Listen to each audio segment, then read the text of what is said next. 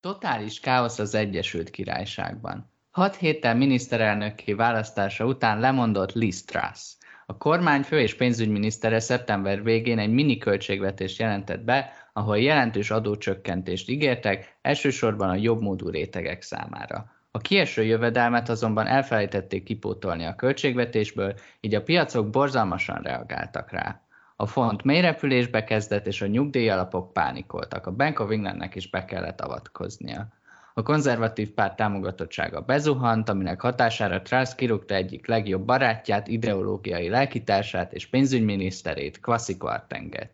Mivel azonban mindenki pontosan tudta, hogy Truss ugyanúgy híve a bejelentett adócsökkentésnek, mint Kwarteng, a párt népszerűségre továbbra is mélyponton volt. Az új pénzügyminiszter Jeremy Hunt pedig Truss-szal szembevenve gyakorlatilag minden intézkedést visszavont. Ez tovább erodálta a miniszterelnök tekintélyét, amit a pozíciójáról lemondó Suella Braverman belügyminiszter sem segített. Az egész egy szerdai kaotikus szavazásban ért véget, ahol lehetett arról hallani, hogy konzervatív képviselők sírva jöttek ki a teremből, miután pártásaik fizikailag próbálták áterőszakolni őket a helyes szavazóajtóhoz. A botrány után a párt frakció vezető helyettese egy kibaszott dühös vagyok, és ez az egész már kurvára nem érdekel felkiáltással jött ki a teremből, ezután pedig Liz Truss csütörtök délután benyújtotta a lemondását. Az októberi adásunkban megpróbáljuk megérteni, hogy pontosan mi történt, mi jöhet most, és mit tanulhattunk ebből az egészből.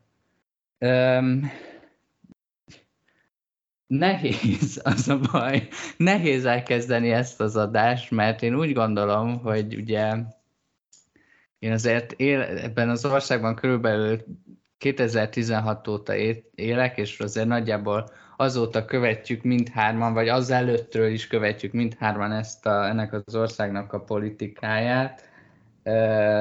és azért Magyarországon is láttunk egy-két dolgot, de, de hogy azért amit az elmúlt egy-két hétben itt láttam, körülbelül szóhoz sem tudok jutni, úgyhogy nehéz lesz ez az adás, de valahogy megpróbáljuk um, megpróbáljuk megérteni, hogy itt mi történt. Szóval igazából egy, egy monda, egy-két mondatos nyitó kérdés, ti tulajdonképpen mit szóltak ez az egészhez, vagy mi, mi, mi, mi jutott eszetekbe erről? Iván kezdte. Először is köszöntöm a hallgatókat. Mi jutott erről eszembe, te jó Isten? Uh, amúgy inkább ez. Az első gondolat, hogy megkövetem Gyurcsány Ferencet, és a MSP 2006 utáni vezetését, ugyanis pedig azt gondoltam, hogy azért az ő produkciók az ilyen példaértéke, vagy hogyan kell egy pártot így földbe állítani. De ehhez képest az MSP 2006 után még négy évig, hát három és fél évig kormányzott, és még a Gyurcsány is kihozta három évig. Vagy mennyi? Hát két és fél évig, igen. Szóval én nem, nem, nem üzenem Ferinek, hogy köszöntünk miniszterelnök úr köreinkben, reméljük tetszik ez az adás, és, és elnézést, tehát, és ezt tegyük hozzá, hogy természetesen Gyurcsány Ferenc a választást nyert, tehát tisztrász. Hát most már nem fog, azt hiszem. Örülhet, hogyha a saját szavazók kerületében tud még választást nyerni. Szóval igen, e-, ezzel szerettem volna kezdeni. Az egyetlen különbség, ami hát most nem tudom, hogy jól vagy rosszul mutat el a Torikra, hogy itt most nem miniszterelnök casting volt, mert láthatóan ez Torik egy jelentős része továbbra is szeretne miniszterelnök lenni, pedig hát, nem tudom, házhoz menni a pofonért nem hangzik akkora akkora örömnek. szóval ez egyik, tehát egyébként tényleg egy ilyen egészen, egészen szürreális, és hát, hogy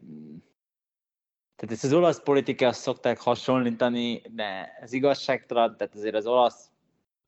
tehát az olasz miniszterelnökök is ennél lényegesen tovább szokták húzni, mint Lisztresz húzta, és ez a és, és egyébként tényleg tehát hogyha leszámítjuk ezeket a, az ilyen tíz nap után belecsapott a villám, és meghalt jellegű történeteket, meg a, a, izé, meg a forradalom, háború, katonai pucs tengelyt, ahol nyilván van, előfordul az, hogy valaki sokkal rövid ideig miniszterelnök, akkor azért én nem nagyon tudom, hogy ilyen különösen azért stabil demokrat, demokráciában mikor szokott előfordulni, hogy valaki 45 nap után mond le, mondjuk, ha csak hogy egy kicsit ugye, jó szokásom szerint a magyar kontextusba helyezzem, tehát ugye, ha minden igaz, jövő tehát hogy október 28-án pénteken lesz meg a miniszterelnök csere, addigra Liz Truss, azt, ha jól számolom, 52 napja miniszterelnök, na most nem tudom, melyik hallgatóknak mond, Lakatos Géza neve bármit, ő volt ugye 44-ben a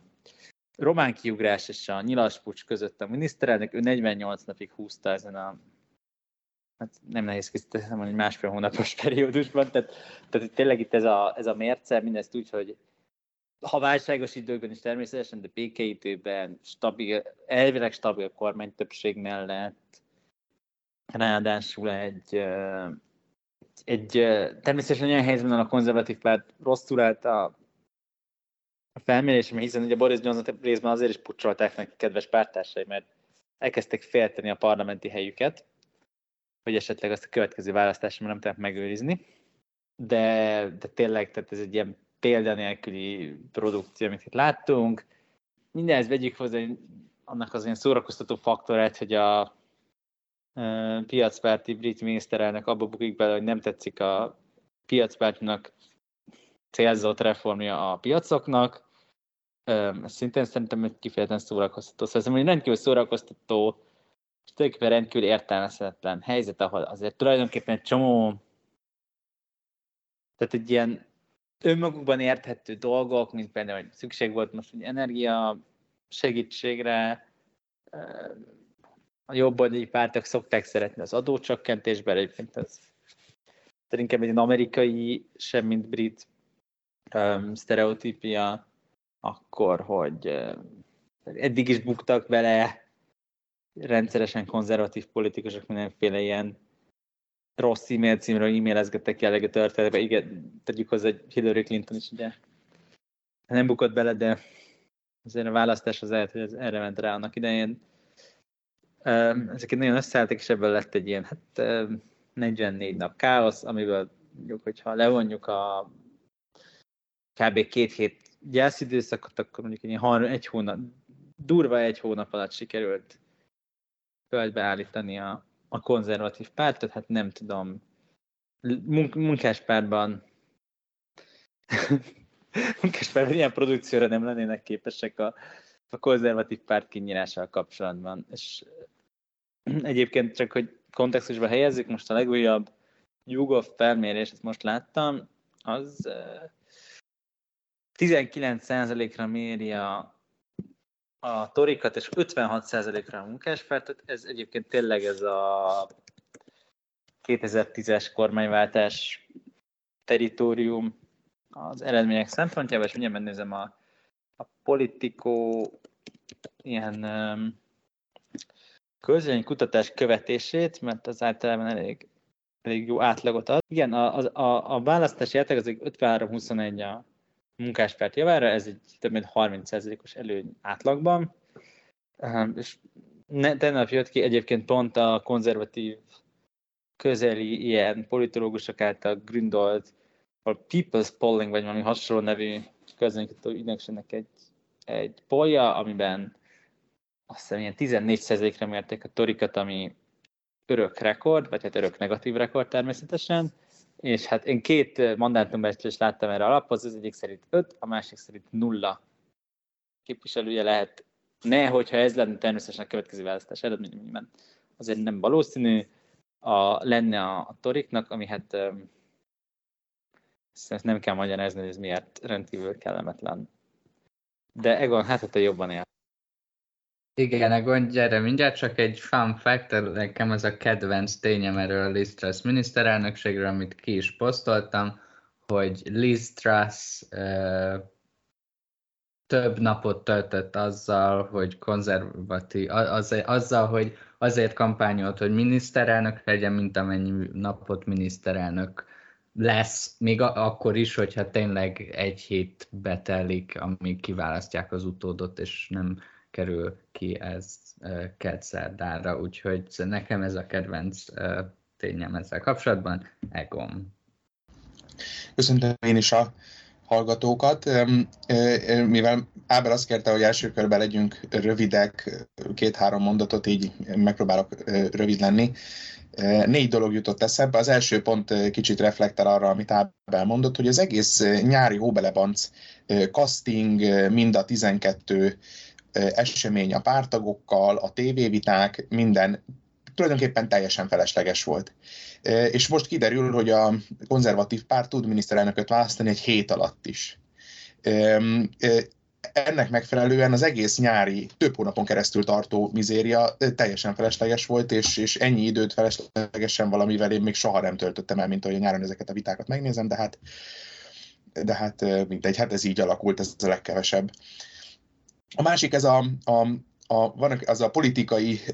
félremenedzsment, vagy mismanagement, ennek vannak ilyen nagyon híres esetei itt a, itt a 21. században. Eddig mindenképpen a francia republikánusok vezettek a 2017-es elnökválasztással, amikor teljesen egyértelmű volt minden közélmi kutatás szerint, hogy François Fillon lesz a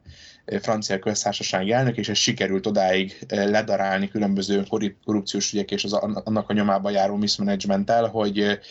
végül akkor Emmanuel Macron nyerte a választást, az, az, az, az egy kolosszális mismanagement volt. Eh, szerintem ez, szerintem ez nagyobb annál, tehát most ennél nagyobb balfékséget nem nagyon tudnék mondani, vagy böszmeséget, hogy ezzel a, ezzel a hírhet magyar szófordulattal réjek.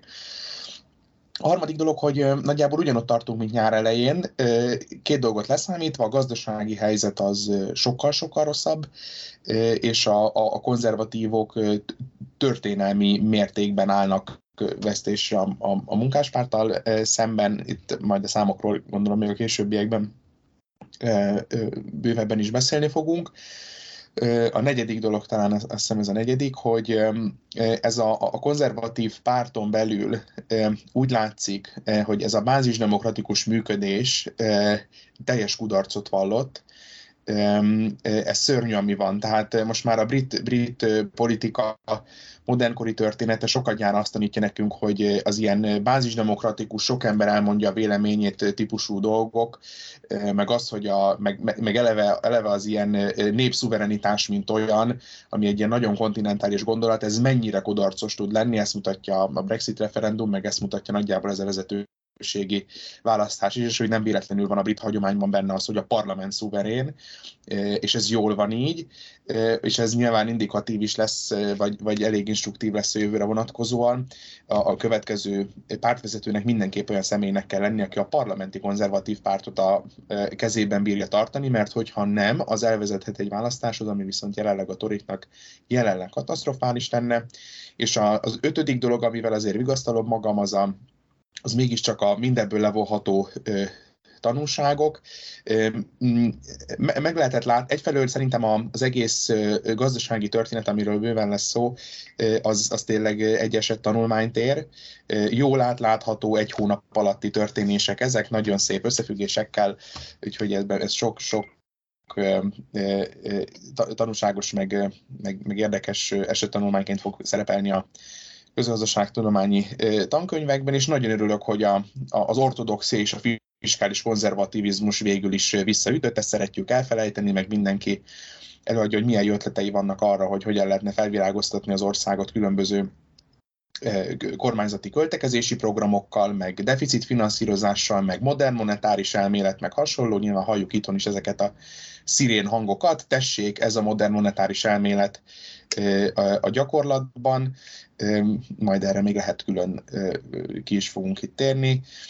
Azt, azt, azt kell mondanom, hogy a, a, a hiány és az államadóság az számít, az államot finanszírozni kell, ezek olyan magától értetődő összefüggések, amik azt gondoljuk, hogy,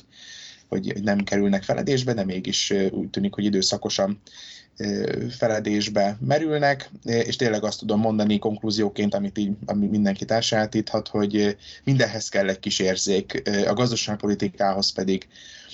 pedig különösen, és, és ebbe, ahogy a mellékeltábra mutatja, bele lehet bukni, és Lisztrász az bele is bukott.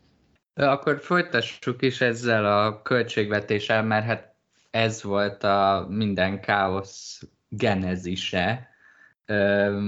Itt, kezd, itt kezdett minden nagyon ö,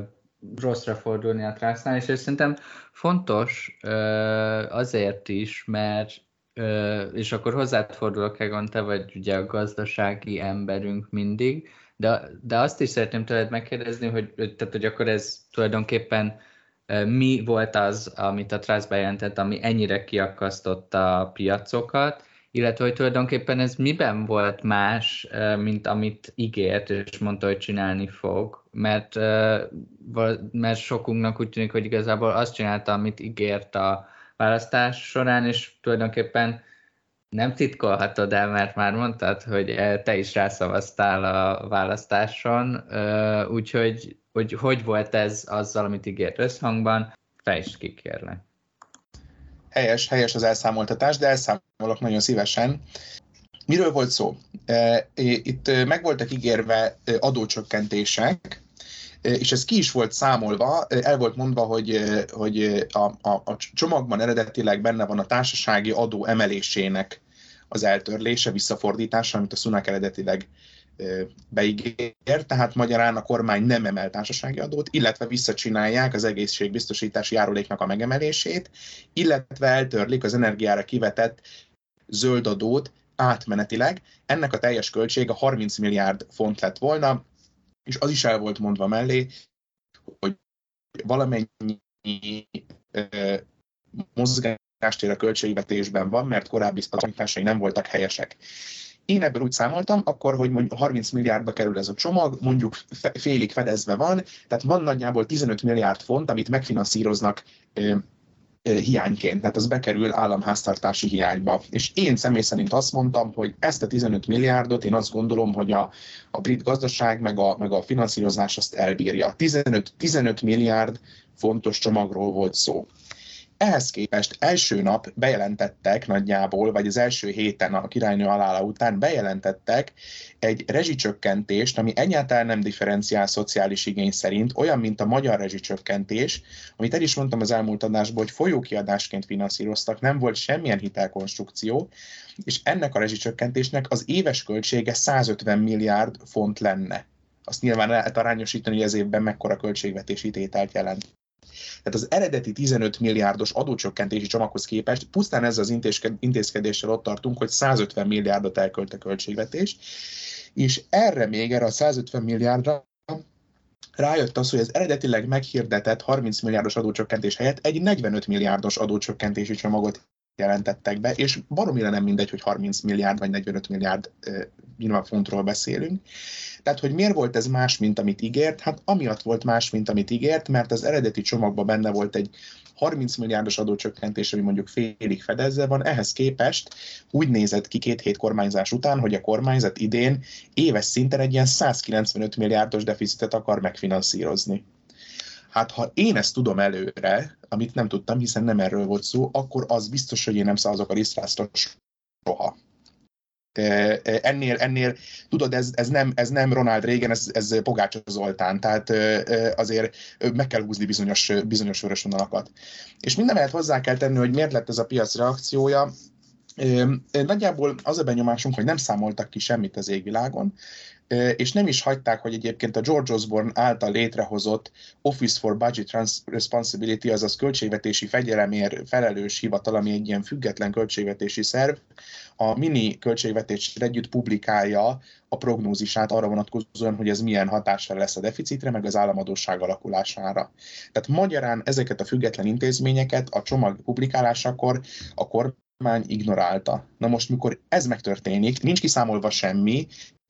körülbelül 20-szor akkora csomagot ígérnek, vagy 10-szer akkora csomagot ígérnek, mint amit eredetileg bemondtak,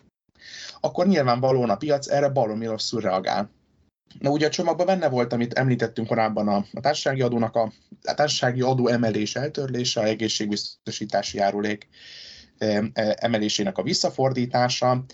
csökkentették a személyi jövedelemadónak a, az alapkulcsát egy százalékponttal, ez is egy elég nagy tétel,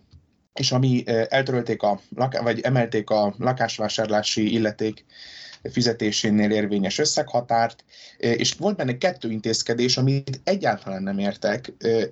nem azért, mert nem értek vele egyet, bármikor egyet értek vele nagyon szívesen, de jelen helyzetben ennek nagyon rossz az optikája, ez a két intézkedés pedig a személyi jövedelemadó legfelső kulcsának az eltörlése, amit te úgy interpretáltál, hogy te úgy mondtad, hogy a csomag a leggazdagabbaknak kedvez, ez így ebben a formában nem igaz, valóban eltördik a személyvedelemadó legfelső kulcsán, de ez az egész 195 milliárdos csomagban mindössze 2 milliárd fontot tett ki. Tehát ennyit kaptak meg, ha úgy tetszik, ezek a leggazdagabbak direktben. Ezzel semmi probléma nincsen, és üdvözlöm, hogyha kevésbé progresszív az adórendszer. Ugyanakkor azt is el kell mondani, hogy ez politikailag baromi rosszul kommunikálható, és a másik ilyen intézkedés, ami szintén meg lehet lovagolni baloldaliként, az a bankárbónuszok maximálásának az eltörlése. Ez is egy olyan dolog, ami szimbolikus jelentőségű, egyesek szerint rossz ösztönzőket terem, de én alapvetően egy, egy, egy nagyon rossz etatista reflexnek tartom, hogy ez a, ez a maximálás létezik, és egyébként jó lenne, hogyha eltörölnék, meg jó is, hogyha eltörlik, de ez most nagyon rosszul vette ki magát. És akkor nyilván erre volt egy piaci reakció, volt egy piaci káosz. Egyfelől elindultak az állampapír hozamok fölfelé. Ezt mindenki látta ezeket az ábrákat, drámaian és meredneken elindultak a mini költségvetés bejelentését követően. Ugye miért van ez? A folyamat tök logikus, hogyha egy állam elkezd el adósodni, és felmerül az, hogy ezt az adósságot nem nagyon tudja visszafizetni, vagy egyre nehezebb lesz neki a visszafizetése, akkor az magasabb kockázatot jelent, tehát a magasabb kockázat mellé az állami hitelezői magasabb hozamot kérnek. Az, hogy az állam finanszírozási költsége hogy alakul, ezt mutatja meg a hozamgörbe. És amit mindenki látott ábrákat, vagy gyakran megjelent ez a sajtóban, az azt mutatta meg, hogy a hozamgörbének a 30 éves pontja, tehát mikor az állam hitelt vesz fel mondjuk 30 évre, ennek a kamata hogyan alakul, ez meredeken elkezdett emelkedni a miniköltségvetés meghirdetése után. Ugye miért lehet ez? Több okból egyfelől nőhet az államnak a csőd kockázata, nőhet a, a jövőben a várt infláció, és nőhet a jövőben az inflációs bizonytalanság. Ez a három tényező együttesen adja ki az állampapírhozamoknak a, az emelkedését, és ez nagyjából itt mind, mind, mind tényező volt. A, a, mindez begyűrűzött oda az állampapírhozamoknak az emelkedés, hogy a komplet nyugdíjbiztosítói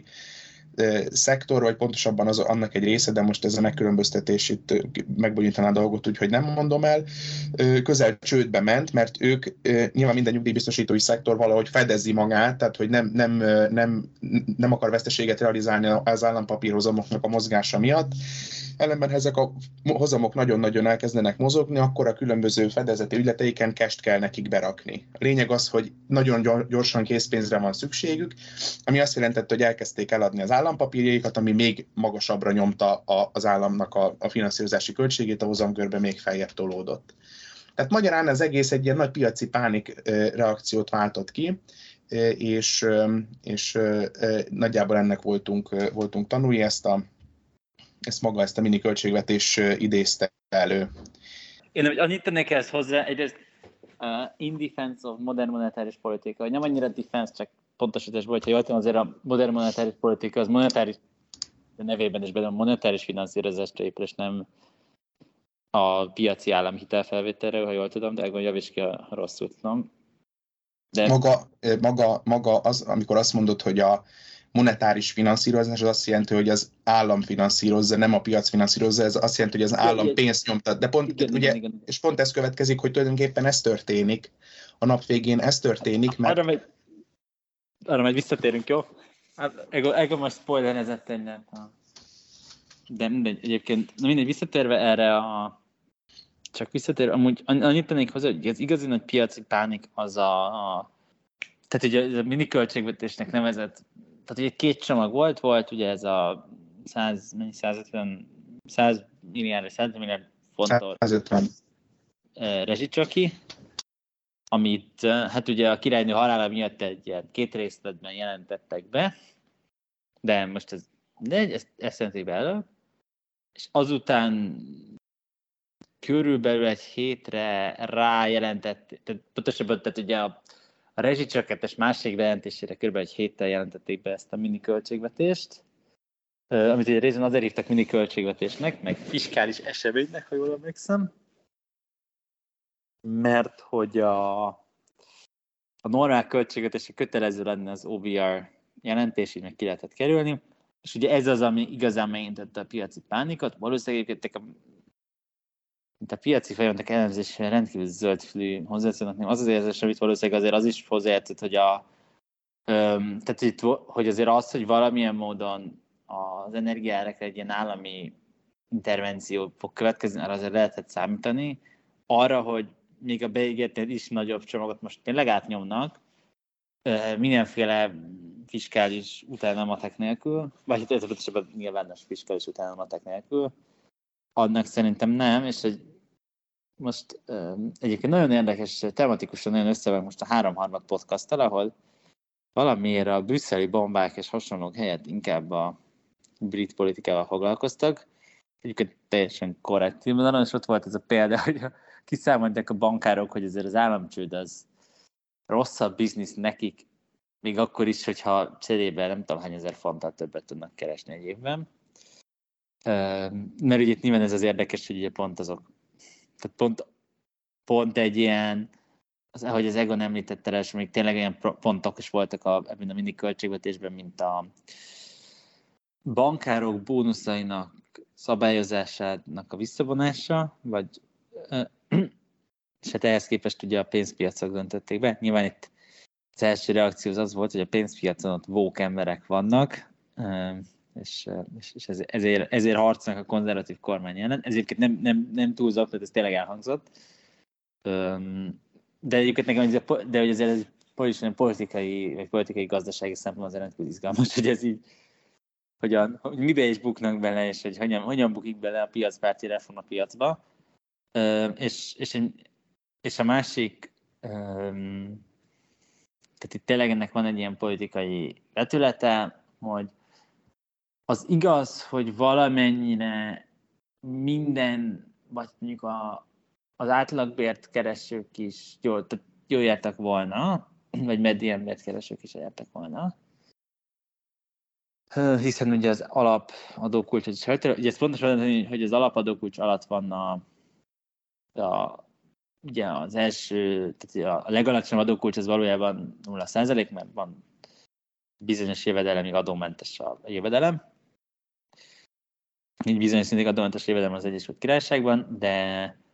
de hogy itt tényleg egyrészt azt is lehetett látni, hogy, hogy valóban jobban, minél gazdagabb valaki, annál jobban jár, hiszen kikerült egy adókulcs, az, abban az igaz, hogy nem az volt a legnagyobb tétel ebben a 45 milliárd fontban, sőt,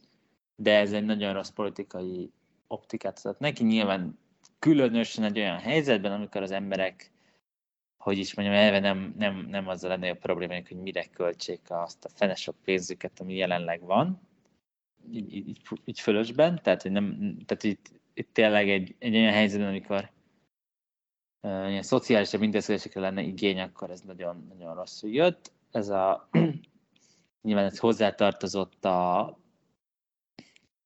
a reakciókhoz, és hát ugye van, amit az Egon furcsa eddig nem említett igazán, hiszen az az, hogy ugye mind, mindezekre, amiket az Egon elmondott, válaszul ugye a font is megindult lefelé, és ilyen rekord alacsony árfolyamot Ugye a dollárral szemben volt rekord alacsony az árfolyam, azt hiszem az euróval szemben nem. Ugye az euró az, az ugye Brexit környékén nem volt, volt azt hiszem még majdnem paritásban is egy ilyen pillanatra, de a dollárral szemben rekord alacsony árfolyam és úgy, tehát még, még így begyőzött még egy hatás, nyilván erre a politikai válság, hogy a, a, a Tori párt az elkezdett összeomlani, és Erről majd beszéljünk mindjárt az összeomlásról de akkor az Egon mondhatja a jegybankot, és akkor le, de várjunk egy pillanat. Még, még maradjunk a, az összeomlás előtti, a politikai összeomlás előtti utolsó pillanatban, és ennél a költségvetésnél, mert amit említettél, hogy politika, amit mindketten említettetek, hogy politikai skilljeiről a Trustnak mit mond el ez a budget, de hogy, hogy, hogy azért volt, azért nagyon hülye ez a Trust budget, mert ez egy orbitális öngól volt, és senki se erőszakolta volna rá, hogy most rögtön kell mindent ebből megcsinálni, és hogyha csak a rezsicsökkentést jelenti be, akkor még simán lehet, hogy az egekbe szökik a népszerűsége pár héten belül, mert én ma kaptam meg a rezsiszámláimat a rezsicsökkentett izével, és a előző hónapban ez egy két szobás lakás, egy konyhával, egy nappalivel és egy ilyen kis nap raktár szobával, és eddig, és ketten lakunk ebben, és eddig havi nagyjából 80 fontot fizettünk, összesen ketten, tehát fejenként 40-40. A mai rezsiszámlám 3 font 33 penny. És, és ezek után nyilván mindenki így a trász karjaiba ömlött volna, de, de, de, de, de nem, mert neki be kellett jelenteni egyszerre ezt a könyv, volt, kér, készült egy ilyen könyv 2012-ben a Britannia elszabadul, vagy Britannia Unchained címen, ahol nagyjából megírta, hogy a Klasszikvar tenger együtt, meg a Priti Patella és a Dominik Rábba, hogy, hogy milyen mindenféle adócsökkentő dolgokat kell bevezetnie, és, és ezt végre megjött, végre megjött a lehetőség számára, hogy miniszterelnökként ezt a Klasszikvartenger együtt egész tíz éve készültek erre megtehessék, és annyira túlizgulta meg, és mindent akar, hogy egyszerre bejelentek, és te totálisan összeomlott körülötte minden. Ahelyett, hogy mindenki a karaiba borult volna, mert három pontot kell fizetni a rezsiért. Szóval, hogy a politikai kalkulációjából ennyit erre gondoltam. Még nem menjünk rá, hogy mi jött ezután, vagy hogy próbálta ezt a helyzetet stabilizálni. Szerintetek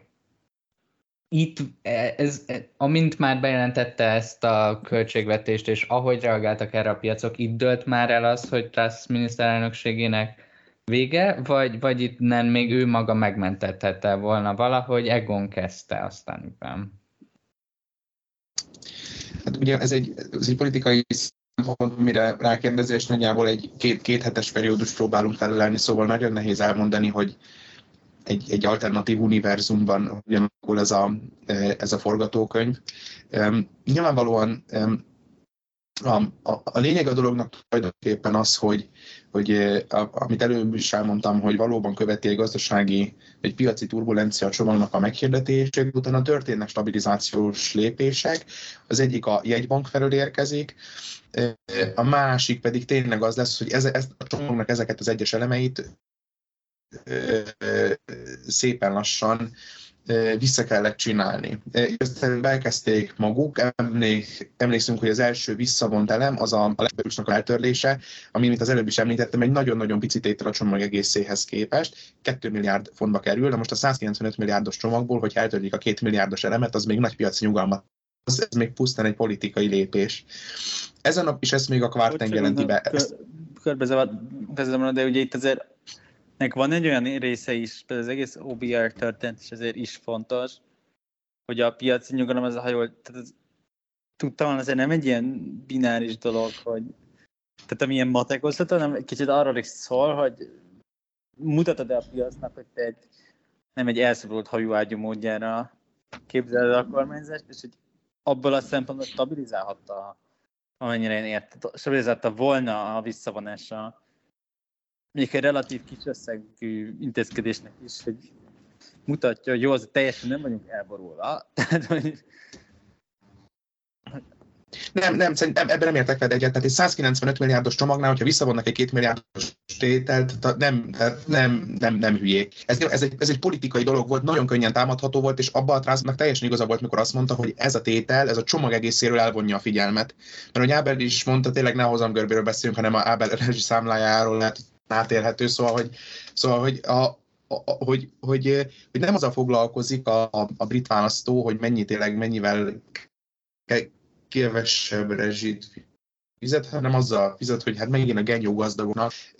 ad adókedvezményt a, a, a, a gonosz sztori kormány. És ez nagyon jól frémelhető politikailag, ez rettenetesen néz ki, és ez, ez van, ezt itt először visszavonják, ez, egy, ez pusztán politikai szempontok mentén zajlik, mert gazdaság, ez akár meg is érvelhető, és teljesen más a csomagon belül, olyannyira, hogy ez lehet, hogy még két milliárd se lett volna, mert ez még simán elképzelhető, hogy önfinanszírozó az, ez a tétel. Általában nem létezik önfinanszírozó adócsökkentés, de ez a tétel, ha külön ezt kiemelem, az még simán. Szóval ezen a ponton még, még nem lett volna probléma, ott kezdődik el a probléma, amikor kirúgja a, a pénzügyminisztert, a, a Lisztrász, és az új behozott pénzügyminiszter, a Jeremy Hunt, azt teljes egészében ellentétes politikát visz az eredetileg meghirdetett költségvetéssel, Jó, és költségvetés akkor irányával szemben. Ki, hogy, hogy mi történt, amikor Hunt lett a pénzügyminiszter, mit próbált csinálni, és miért, hogy stabilizálja ezt a helyzetet. Jó. Igyekszem összeszedetlenni, lehet eddig olyan hangulata volt a dolognak, mint az elmúlt hónapban a brit politikának, de hát ez ilyen végül is. Hogyha kaotikus a brit politika, akkor talán mi is egy kicsit kaotikusabbak vagyunk. Mi történik a, a, a Quarteng elbocsátása után? Ahogy mondta Iván a bajnaista megszólásában, valóban, hogyha történik egy ilyen jellegű lépés, és az ilyen szintű piaci instabilitást okoz, akkor utána a kormánynak látványosan demonstrálnia kell az elkötelezettségét a fiskális szigor mellett, ami azt jelenti, hogy vagy adókat kell emelnie, vagy a kiadásokat le kell paragnia, és nyilvánvalóan nagyon jó, jól veszi ki magát, hogyha ez személycsere is jelzi. Magyarországon ez nagyon látványos volt, tehát mikor behozták a Bajnét 2009-ben, az, az a, szintén szerepet játszott a stabilizáció sikerében, sokkal inkább, mint mikor, hogyha Gyurcsány Ferenc elkezdett volna önmaga stabilizálgatni a gazdasági világválság közepette. És kezdetben ez a, ez a csomag nem túl kreatív, pusztán annyiról, amit a Hunt meghirdet, pusztán annyiról van szó, hogy az eredeti mini budgetnek az elemeit szépen lassan kivezetik. Először eltörlik a, a társasági adónak a a társasági adó emelésének a tervezett eltörlését végül eltörlik, tehát mégis emelkedik. Szintén visszavonják a személyi jövedelemadó alaprátájának a csökkentését. Mondtad Iván, hogy tulajdonképpen ez így mindenki jól járt volna, mert hogy csökken a, hogyha az alapráta csökken, akkor nem csak a leggazdagabbak járnak jól. E, tulajdonképpen mindenki vesztett volna, mert ne feledjük el, még a Rishi Sunak tavasszal bevezette a, az adófizetési küszöböknek a befagyasztását, és emelkedő infláció mellett ez azt jelenti, hogy mindenki több jövedelemadót fizet. Valóban a teljes hatása az egész eredeti mini budgetnek az tényleg csak a leggazdagabbak, leggazdagabbak, leggazdagabbaknak járt volna jól, vagy ők jártak volna jól, mert reálértéken csak ők fizettek volna, ők fizettek volna kevesebb adót. És akkor tulajdonképpen jön a Jeremy Hunt, és meg kell hirdetnie neki egy csomó intézkedést, egyfelől társasági adó az emelkedni fog, másfelől el, eltörlik a személyjövedelemadónak a, a e, csökkentését.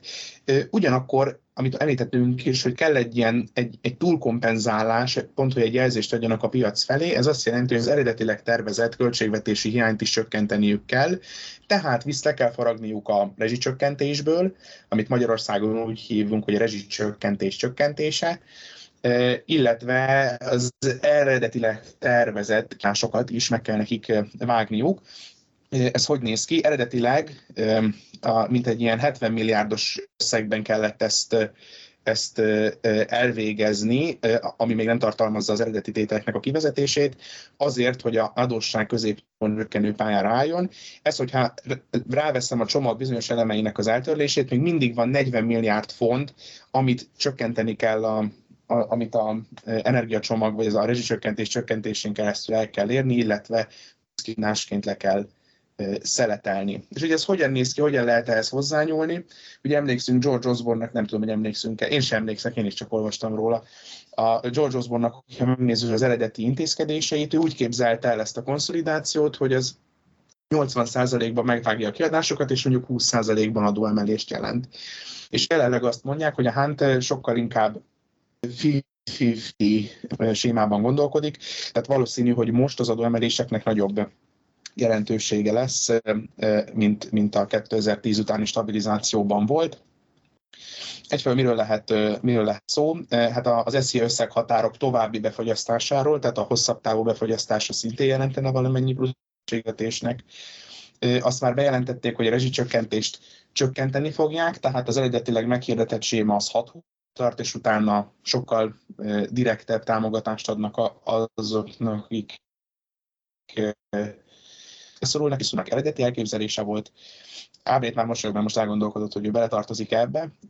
Jeremy Hunt elméletben nem, nem zárta ki a profitnak a megadóztatását, bankok és energiavállalatok esetében, ugye eddig ez nagyon nógó volt, a Lisztraszt ezt nagyon nem szerette. Szó, szóba kerül, hogy a, a nemzetközi segélyeket visszavágják, ez egy nagyon régóta húzódó vita konzervatív párton belül, de most ebben nem mennénk bele, mert ez egy külön téma. És nyilván a, a végső az atombomba, amit le lehet dobni, a, az, a, az a nyugdíjrendszernek a, az átalakítása. Jelenleg érvényben van, és a 2019-es konzervatív manifestóban benne is volt, hogy megőrzik a hármas lakatot, hívjuk így. Mi azt jelenti, hogy minden évben a nyugdíjak vagy az inflációval megegyező ütemben, vagy a bérnövekedés meg, kell megegyező ütemben, vagy két és fél százalékkal emelkednek, attól három közül melyik a nagyobb. Értelemszerűen most a nyugdíjasok az inflációval járnának a legjobban, hogyha ezt eltörlik, vagy feltesztik egy adagra annyi, hogy nem, nem kell a nyugdíjakat az, az inflációval indexálni, ami egy óriási spórolást jelenthet a költségvetésnek, de hát mondanom sem kell, hogy ez politikailag mennyire rosszul veszi ki magát. Szóval ezek az opciók, október 31-én jön ki a, jön ki a, jönnek ki a tervek, illetve a, a különböző adósságpálya projekciók, én kíváncsian várom, hogy mi lesz, és mindeközben azért ne felejtsük el, hogy 40 éves csúcson van a infláció, tehát a 10%-ot meghaladta, és bizonyos becslések szerint ez januárra akár a 20%-ot is elérheti, úgyhogy még mindig nem, nem túl, nem túl megnyugtató a, megnyugtató a helyzet. Szóval végső soron én azért haragszom, vagy vagyok kiábrándulva, mert látom előre azokat a cikkeket, egy olyan címmel, amit amit Iván is mondott, hogy hát a, milyen vicces, hogy a piacpárti miniszterelnöket megszopatja a piac. Valóban, tehát lehet piacpártinak tűnő intézkedéseket a falva egy az egybe kiadáscsökkentés nélkül, eszetlenül, számolás és mindenfajta projekció, meg kalkuláció nélkül átvinni. Én nem gondoltam, hogy ez lesz. Azt láttam, hogy Lisztnasz az nem egy atomerőmű, de abban is biztos bíztam, hogy a ő gazdasági csapata, beleértve az OBR-t, az ő elszabadult hajóágyú gondolatait majd szépen visszafogja, és lesz egy lesz egy átgondolt csomag, ami nagyobb teret enged az adócsökkentésnek, mint mondjuk a Rishi Sunak, de ugyanakkor, mint a Rishi Sunaké, de ugyanakkor egy, egy, egy szenzibilis csomag lesz. Nem erről van szó, és én azért vagyok kimondottan csalódott, mert az a benyomásom, hogy a gazdasági liberalizmus, meg az adócsökkentésnek az ötletét, ez a félre sikerült, rendkívül rosszul menedzselt, és még annál is, jobb, annál is rosszabbul tálalt miniköltségvetés gyakorlatilag örökre elsüllyeszti, és az a, az a benyomásom, hogy általában, mikor ez az irány a torik elől eltűnik, akkor képesek sokkal rosszabb irányba fordulni, de hát a politikai következményekről, meg mi lehet a implikációról még úgy is beszélni fogunk. És remélem most ez érthetőbb volt, mint a hozamgörbe. Igen, jó, én akkor válaszolok ebből a kérdésemre. Közben jelzem, nekem lehet, hogy van, amikor nem is sokára el kell mennem, de igen, tehát hogy szerintem tehát azon a ponton, hogy a mini budget az piaci pánikhelyzetes mindent intézett elő. Tehát, tehát itt, itt kérdés, hogy mit mondunk azt, hogy maradott-e volna Lisztrász miniszterelnök. Szerintem ez azért már korábban is borítékolható volt, hogy a következő brit választásnak jelenállás szerint, és ezért ez nyilván egy nagy ha, de hogy jelenállás szerint a munkáspárt az esélyese. Ebben az értelemben inkább tűnt valószínűleg, hogy a következő brit választást azt, azt a torik nem fogják megnyerni. Na most ugye itt a nagy ha természetesen, hogy 2015 előtt is inkább a munkáspárt tűnt a következő választás esélyesének, aztán láttuk, hogy mi lett abból. Nem, nem a munkáspárt győzelme, hogy finoman mondjam. Én azt annyira, én, én, én, én szkeptikusabb voltam, mert azért a Torikon már már eddig is látszott a megfáradás, szellemi, meg intellektuális talajvesztés, ugye azért a kormányzó képesség elvesztése és hasonló jelek. Tehát én, én ebből a szempontból azért inkább azt, azt gondoltam, bár nyilván hallgatók tudják, hogy én nem most szoktam különösebben nagy vélemény lenni a konzervatív pártról, hogy, hogy itt azért már ők hogy, mint, mint már mennének kifelé a kormányzásban, mondjuk azért David Cameronékra minden hibájukkal együtt sem volt igaz 2013-4-5-ben, de ez, ez tagadhatatlanul ezt azért azt mondjuk, intellektuális tisztesség elvárja, hogy ezt hozzátegyük, hogy láttunk már olyan munkáspárti vezetést, hogy nem lett semmi a következő választáson. A munkáspárti vezetést a, a felmérésemben. Na most ezzel együtt szerintem a mini budget nélkül még lehetett volna Liz Truss egy akár sikeres miniszter, de mindenképpen elketyeghetett volna mondjuk, mondjuk, hogy két évig a következő választásig, mint miniszterelnök. A mini budget után is azt lehetett gondolni, hogyha hogy visszavonja, eljátszott The Lady is Not for Turning, és aztán aztán Turner a Lady, oké, okay, Mesa csinálja, stabilizálódik a font, egyébként stabilizálódott is a font, tegyük hozzá, a, a jegybank kvantitatív easing-evel, ezt most azt hiszem, most ezt a kifejezést nem használták, de Egon javíts kell tévedek. Után, ezután ezután most ha nem is. Kicsit, tehát ha már volt ez a gyurcsány hasonló, kicsit a 2006 utáni MSP SDS kormány mintájára, hogy mindenki tudja, hogy bele fognak bukni a következő választásba, de azért ettől függetlenül Gyurcsány Ferencnek még 2006 után két és fél év kormányzás kiárt, és most ugye úgy, hogy nem is a szociknak, hanem kifejezetten Gyurcsányról beszélünk, 2006 ősze után természetesen, akkor most ugye klasszik Vartány bukása, a kirúgása, inkább így mondanám, után tehát azért ez már, tehát ugye Egon, Ábel is említette ezt a Brittany Unchained könyvet, tehát ilyen régi, régi elvtársak, bár ez talán a konzervatív pártra vonatkoztatva egy kicsit nem, is a legjobb szóhasználat. Régi elvtársak, hogy jelenteni mondjuk Dominik Rábala kezdve nem annyira tartozik ebbe a branchba. Ő, tehát igen, együtt mozott a politikai, nem véletlenül klasszik a, a pénzügyminiszterem egy fontos pozíció, amit azért a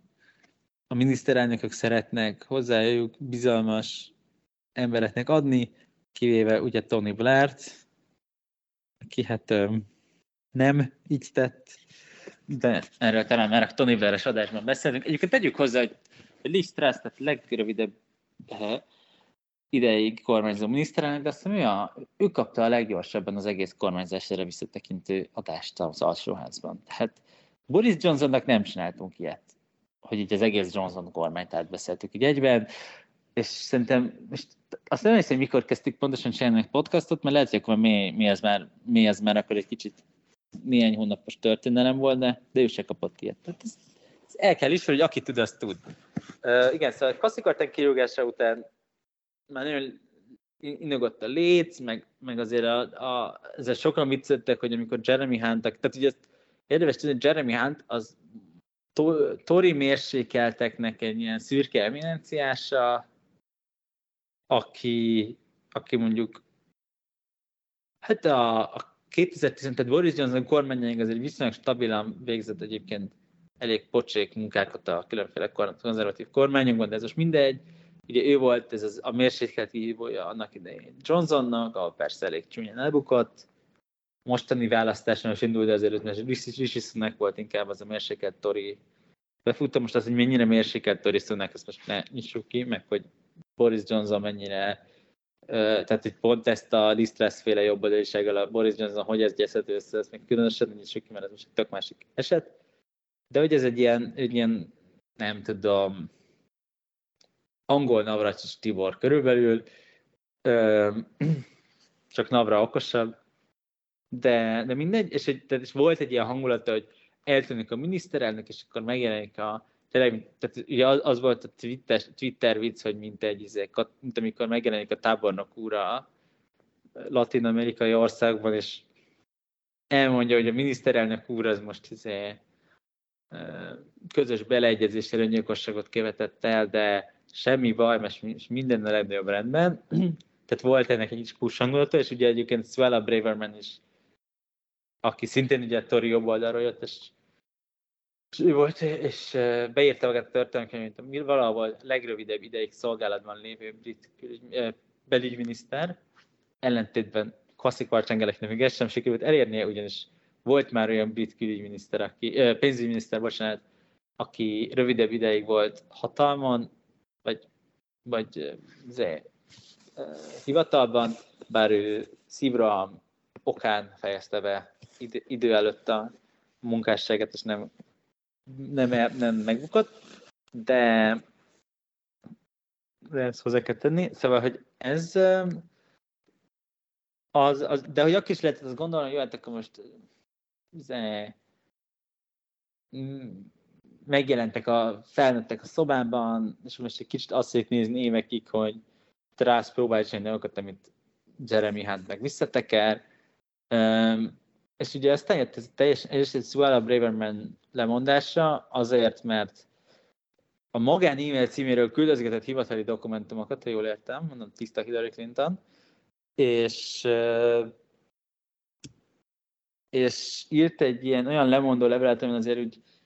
kifejezte nem tetszését a kormányzat elmúlt öt napjának az irányzatával. És ugye ez a, ez a teljesen értetlen húzás, hogy bizalmi kérdést csinálnak a tori képviselők körében is elég megosztó, és a, egy csomó tori szavazó számára rémellenszemes, repesztéses gázbányászatból, nem teljesen abból, hanem abból, hogy a munkáspárt ezt felírhassa következő napi napi rendre, vagy valami ilyesmi, ahol ugye az Ábel által említett ilyen vereket, ez, ez pontosan, jó, ezt, ezt tegyük hozzá, hogy ezekről ugye nekünk is csak mesélték, vagy hát nekünk persze személy szerint annyira senki nem mesélt, de, de tehát, hogy ezek ilyen munkáspárti képviselők látták, hogy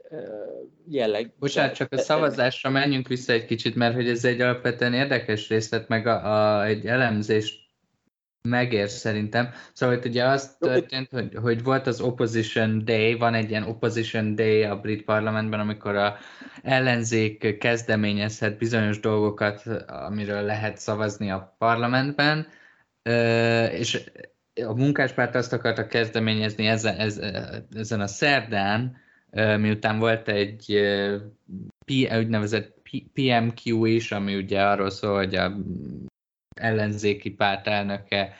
meg hát az más ellenzéki pártok is így kérdezgetik a miniszterelnököt, és, a, de és ez egy elég erős PMQ-ra sikeredett, mert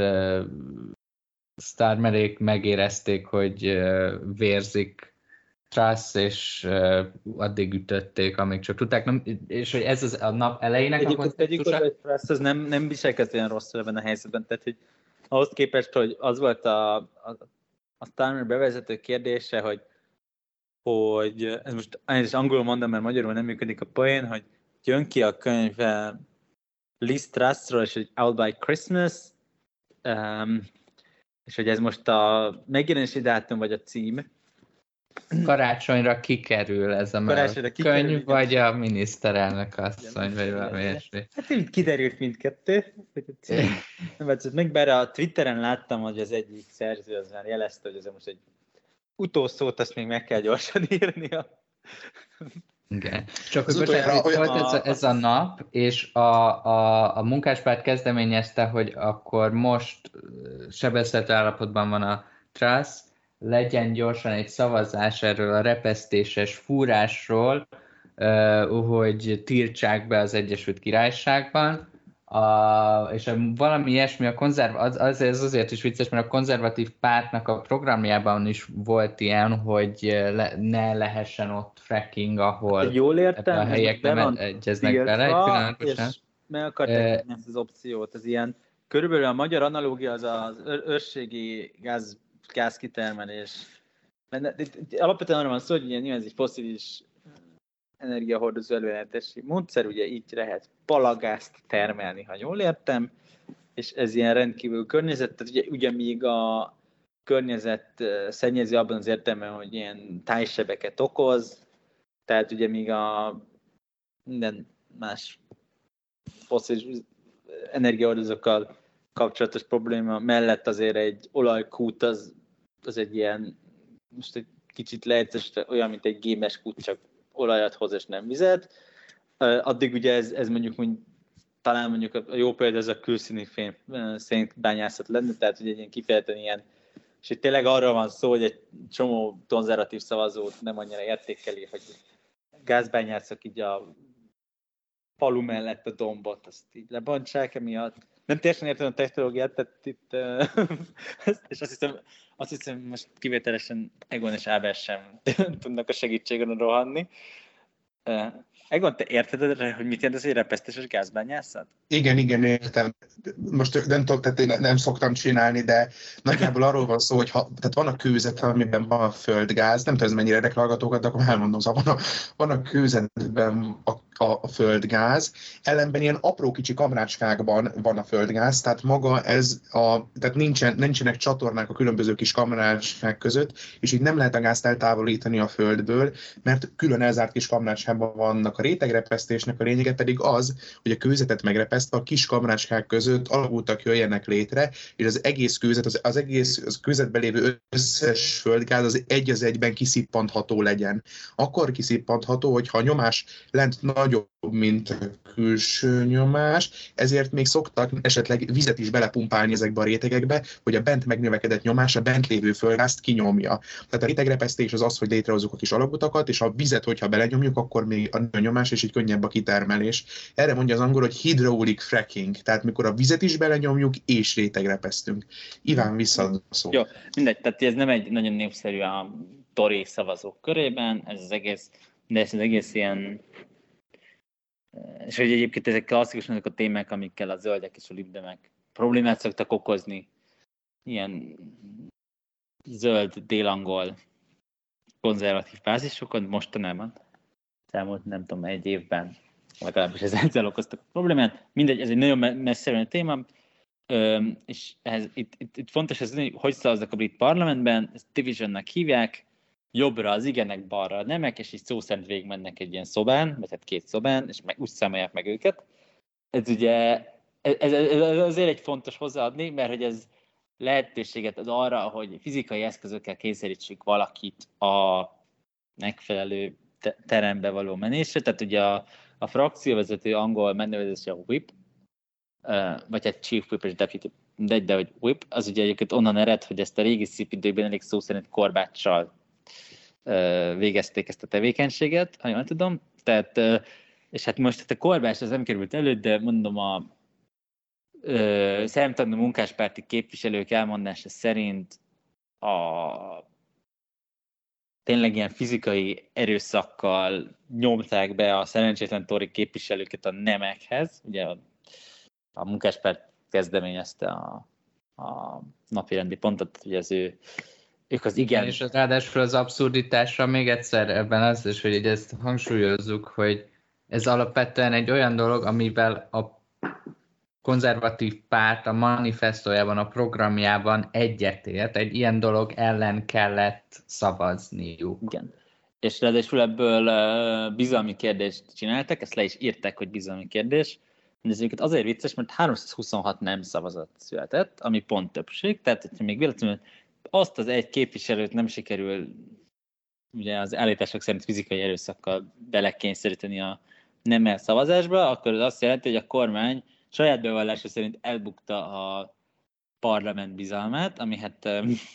de nem lett volna egy jó jel, ugye lehet tudni, hogy egy csomó nagy nevű konzervatív képviselő nem szavazott, többek között azt hiszem Liz Truss sem,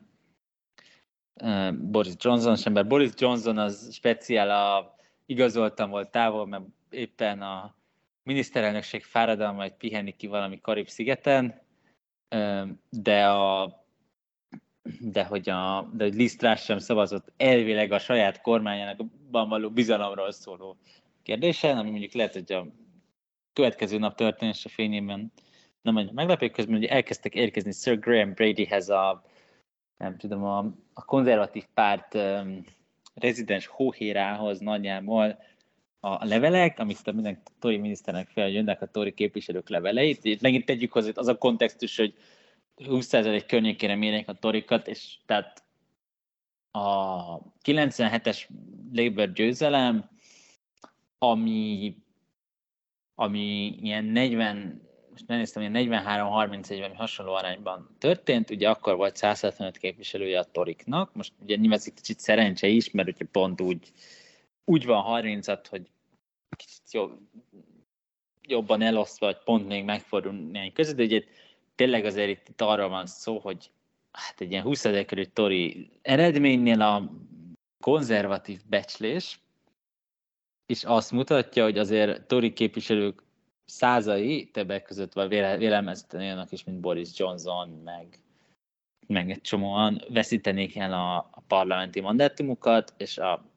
és ugye itt mindig, ilyenkor ezért mindig jön az, és ez a Boris Johnson is visszatérő nem volt, hogy ezért a tori képviselők azok mindennél többre tartják azt, hogy a parlamenti mandátumok megmaradjon, ami egyébként nem is igazán roható a szemükre. Öm, igen, tehát tulajdonképpen elkezdtek érkezni a levelek, és ezután Graham Brady meglátogatta Liz Trust, Downing Street-en, miután bejelentett, hogy lemondott, de tehát, hogy nyilván ezután már nagyon nehezen volt tartható a, a, a, a dolog, tehát ez már tényleg a, a Theresa May-nek a, a legkésői korszakában zajló ilyen parlamenti drámákat uh, juttatja az ember eszébe, azzal a különbséggel, hogy ez nem egy hosszú, tehát itt, itt, itt nem volt meg mögötte ez a politikai probléma, hogy nincs egy, nincs egy egységes konzervatív álláspont a Brexit a legfontosabb politikai kérdésről, ami, ami volt akkor, nincs elve többsége a parlamentben, és akkor az északírekkel kell szövetkezni, de azokat meg egyébként az érdekli, hogy az északír. Szóval, hogy ezek, most nem menjünk bele, tehát írtózatosan, tehát azon a ponton nem volt mentett ez a kormány, szerintem szerintem mondjuk már a mini budget visszavonásakor sem volt mentett ez a kormány, csak akkor még lehetett azt gondolni, hogy kihúzzák, hogy Starmer idézem karácsonyig, vagy akár nem tudom, jövő nyárig, ameddig ugye nem, nem, nem lehet újra leveleket küldözött Sir Graham Bradynek, hogy bukjon bele distress. Tehát, hogy én nekem ez a, ez a véleményem, hogy nem tudott volna, tehát hogy, hogy szerintem sosem tűnt nagyon, tehát hogy mondjuk azt érzik, hogy megnyeri a következő választás, az mindig inkább tűnt nemnek, mint igen, és így egyre inkább tűnt úgy, hogy, hogy, ez, ez, hogy még első a következő választás, és aztán az, hogy talán már az év végéig sem, és a végén hát ugye a második hónapban se fog belépni Lisztrász kormányzásra, úgy tűnik, de... Egon, tőled azt szeretném kérdezni, hogy ugye azért, ami a konzervatív, ami most a parlamentben történt, az azért egy óriási botrány volt, óriási kaotikus, és, és azért nagyon-nagyon ciki. Szerinted ennek tartós hatása lesz a konzervatív pártra, vagy, vagy ez trasszal együtt elfelejtődik? Válaszolok erre is, de még annyit muszáj mondanom, hogy a, a rossz, rossz, rosszul időzített könyvkiadásban ez, szerintem ez a Avar János könyvével tekszik Isten nyugosztalja, aki a 2016-os amerikai elnökválasztás idejére időzítette volna a Madam President című kötetét, amely Hillary Clinton ünnepelte volna, ez jutott eszembe. Na, de a kérdésre válaszolva, szerintem nem is annyira a parlamenti epizód, mert mert, mert az emberek alapvetően bizalmatlanok a politikusokkal szembe, és hogy ők mit csinálnak egymással, meg lögdösik egymást, meg kiabálnak, ebben van egyfajta ilyen, egy ilyen perverz exotikum, és nem, nem gondolom, hogy feltétlenül ez az incidens hosszú távon rájuk éghet. Amíg viszont ennél egy súlyosabb probléma, hogy a, a konzervatív pártnak hát talán egészen Boris Johnsonig, de még, de még talán a Boris Johnson ideje alatt a, Sunak miatt volt egy, volt egy image ami arról szólt, hogy a, a, a gazdasági kérdéseket ez a párt tudja kompetensen menedzselni. A Cameronékről ez abszolút elmondható volt a maga módján a, a Theresa May-ekről is, és tulajdonképpen a Richie Sunakon keresztül még a Boris Johnsonra is ha akarom ezt a dolgot rá lehet fogni. Na most ez elmúlt. Tehát itt sikerült egy hónap alatt a falhoz vágni az országot, és ez viszont rájuk fog égni, és szerintem ebből nagyon, nagyon nehéz kimászni. Lehet személycserékkel próbálkozni, ez már részben megtörtént a, a, a kancellár személyén keresztül, és és lehet, hogy most az megválasztott új miniszterelnök és pártelnök is egy ilyen irányba tett lépés lesz, de azt gondolom, hogy ez, ez hosszú távon rájuk tud égni, és az embereket sokkal jobban érdekli a, a rezsiszámla, a fizetendő adó és az infláció, meg a nyugdíjemelés, mint az, hogy egyébként a, a képviselők azok, azok hogy szavaznak, vagy hogyan gyakorolnak verbális vagy fizikai erőszakot egymás felé, hogy elérjék a, a, a kívánt eredményt, de valóban azért annyit el lehet mondani, hogy ez így jelenleg, ahogy, ahogy gondolkodunk a parlamenti szuverenitásról, gondolkodunk gazdasági kérdésekről, ez, ez így jelen formájában nem, nem konzervatív és nem méltó a, a, a brit konzervatív hagyományhoz. Ez így ebben a formában, ahogy, ahogy, ahogy jelenleg zajlik, illetve jelenleg, vagy az elmúlt hónapban zajlott, ez inkább egy, inkább egy bohózat, és azt kell mondanom, hogy ha a munkáspárt megnyeri a, megnyeri a következő választást, akkor, akkor kiérdemelték. Nem, én még annyit tennék ja, hozzá, egyébként bocsásban nekem el kell mennem. Oké. Okay. Ez most visszatérve nem ez az alsóház podcastoknak, úgy érzem, hogy ebben annyira igazán az Egonnak, ritkán, tehát ez egy fura adás, hogy egyet, egyetértésben vagyunk, hogy ráadásul Toriknak ez volt az egyik komparatív előnye a brit politikában, hogy ugye a, ezt lehet, vannak ilyen sztereotíp, de egyébként abszolút közönkutatásokon is bizonyított elő, elő, előnyök, hogy a, mondjuk a, a munkáspárt hagyományosan az oktatás és az egészségügyel megbízhatóbbnak tartják a, a választók, egyébként szerintem okkal, de mindegy. Ez azt jelenti, hogy ha mondjuk ne adj Isten, mondjuk összeomlott volna az egészségügy, már hogy most a Covid alatt ugye össze is omlott, de az egy ilyen egy különleges helyzet volt, de mondjuk, hogyha még tényleg nagy egészségügyi válság jönne be, akkor valószínűleg a, a konzervat, a szavazók, azok emiatt optatosan munkáspárthoz fordulnak, nyilván ugye jelenleg amúgy is. Tehát, hogy na most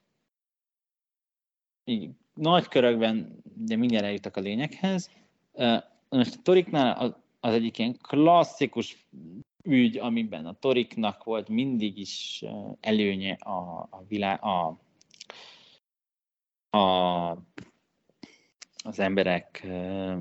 szemében, az a gazdaság, hogy, vagy, tehát hogy egy csomó ide, most ez mennyire megalapozottabban nem menjünk bele, mert mindegy, Szóval a gazdaság, mondjuk a, nem tudom, brit gazdaság egyfelől a termelékenysége mondjuk ez nem annyira elmúlt 12 év fényességet mutatja, de volt mindig egy ilyen percepció, hogy a torik a gazdasági kormányzásban megbízhatóak. Nyilván ez nem azt jelenti, hogy ne történhetnének gazdasági válságok, amikről mondjuk mert hát ugye ez nem teljesen csak a kormány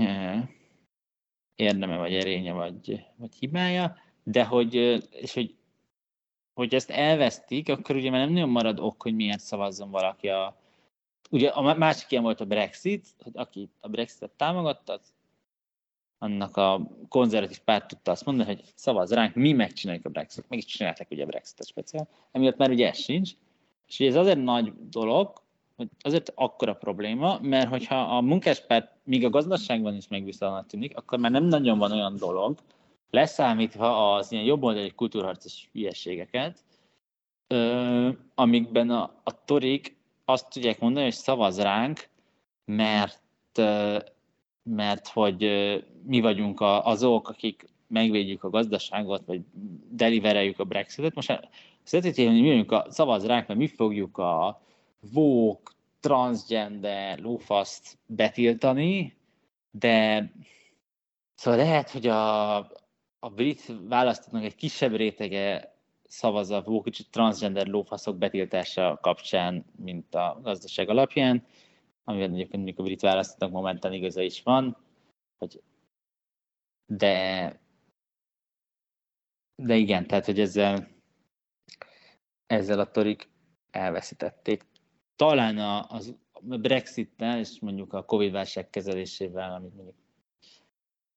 a, együtt az utolsó ilyen nagy érviket saját maguk mellett, hiszen és akkor így tényleg maradnak ezek a baromságos gyék. Ezért is van az, hogy hirtelen le, leesett 20%-ra a népszerűség, mert valószínűleg egy csomó ember ez tényleg azért volt konzervatív szavazó, mert azt gondolta, hogy a konzervatívok alatt, a konzervatív kormányzás következtében, hogy ezek gazdagabb országban fognak lakni, most nagyon leegyszerűsítve a, a gondolkodást. Hát sziasztok, tényleg bocsi. Nem baj, semmi. Hello. Ciao. Nekem, ciao. Nekem még ez itt lenne egy, lenne egy ö, ö, mondandóm. Ö, olvastam a, a Financial times egy érdekes cikk volt, ö, hogy tulajdonképpen ez, a, a, amit a Lisztrász csinált, és hogy a kormány csinált, és ennek a nyomában járó káosz, ez tulajdonképpen az ilyen adó, adócsökkentő, vagy adócsökkentést fókuszba helyező libertárius, konzervatív irányzatot eltemeti, de hogy ezzel együtt eltemeti a, a baloldalnak az ilyen pro, progresszió által fűtött vadhajtásait is. Tehát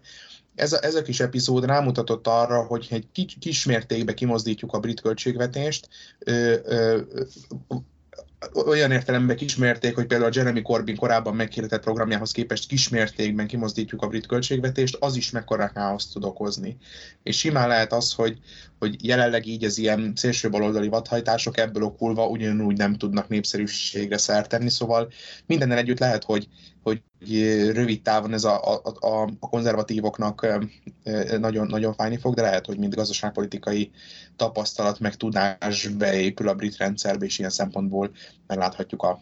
rosszban a jót. Hát én aztán lehet, hogy ti csak jóban a jót látjátok, de hát ez már másik kérdés.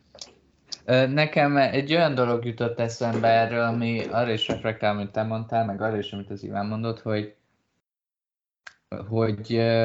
azért, ahogy említettük ezt az ilyen könyvet, a Britannia Unchained, amit ugye a Liz Truss, Kwasi Kwarteng, Dominic Raab, Priti Patel írt, az a könyv,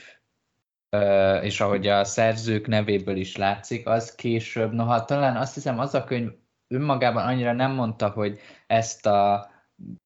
libertariánus utópiát, vagy ezt a nagyon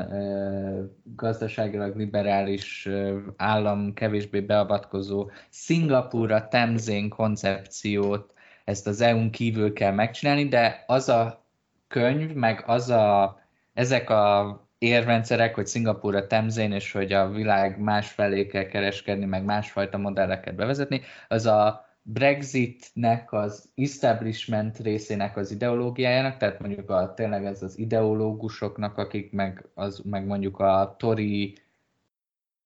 saj, Tori párti sajtónak, tehát Telegráfnak, Spectatornak, ez, ez a könyv, vagy ezek az ötletek voltak a Brexitnek a fő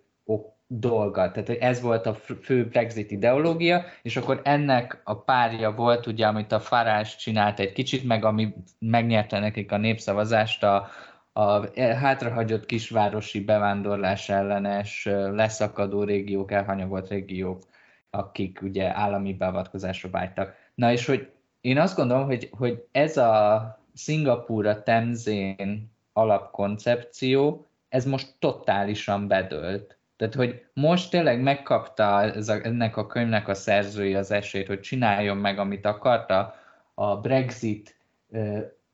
tehát ami miatt ők egyáltalán Brexitet akartak, és erről most bejött, hogy hát így reagál rá a piac, hogyha ezt úgy szó szerint megcsinálod, ahogy a könyvedben leírtad. És, és igazából, hogy a Brexitben alapvetően ez a, tehát ezért született ellentmondásban, és ezért nem lesz soha sikeres szerintem, mert a, az ideológusai és a szavazói totálisan más, de, és nem is az, hogy más érdekeik vannak, hanem az egymással ellentétes érdekeik vannak, mert ezek a kisvárosi szavazók nem ezt a Szingapúra temzén Lisztraszi dolgot akarták meg,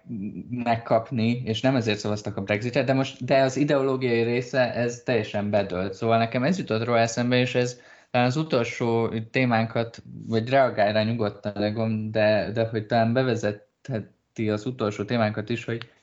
hogyha ez bedölt, akkor tényleg mi értelme van a konzervatív pártnak, hogy mit tud csinálni most a konzervatív párt, és ez talán a, a választásra, ami pár napon belül meg is fog történni, tudunk reflektálni, szóval, hogy te erről így mit gondolsz? Értem, amit mondasz, és ez nagyjából egyben is lévő narratíva. Nekem tényleg az a problémám, hogy, hogy a, a gazdasági liberalizmus,